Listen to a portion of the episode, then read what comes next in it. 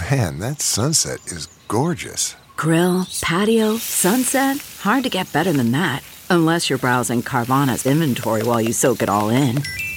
Oh, burger time. So sit back, get comfortable. Carvana's got thousands of cars under $20,000 just waiting for you. I could stay here forever.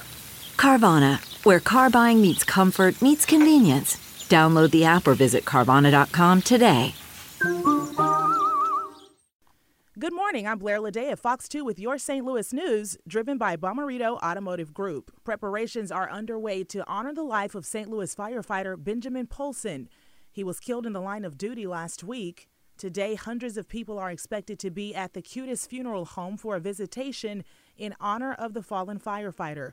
He was killed battling an abandoned house fire in North St. Louis. The Polson family has requested that in lieu of flowers, donations be made to backstoppers. Local health officials are warning people to be cautious with pop up testing sites and independent sites. They say these sites are not vetted or approved by the city, county, or state. This comes after several sites run by a company called Center for COVID Control were shut down. It's now being investigated in several states. Christopher Ave with the St. Louis County Health Department says the county has four approved testing sites where the county will both administer and process the test without any outside labs. From the Fox 2 Weather Department.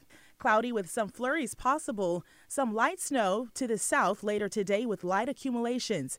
Very cold temperatures tonight. Lows in the single digits with wind chills below zero. Cold Thursday with highs in the teens. Single digits again Friday morning, but with less wind. Highs in the 20s, milder temperatures this weekend.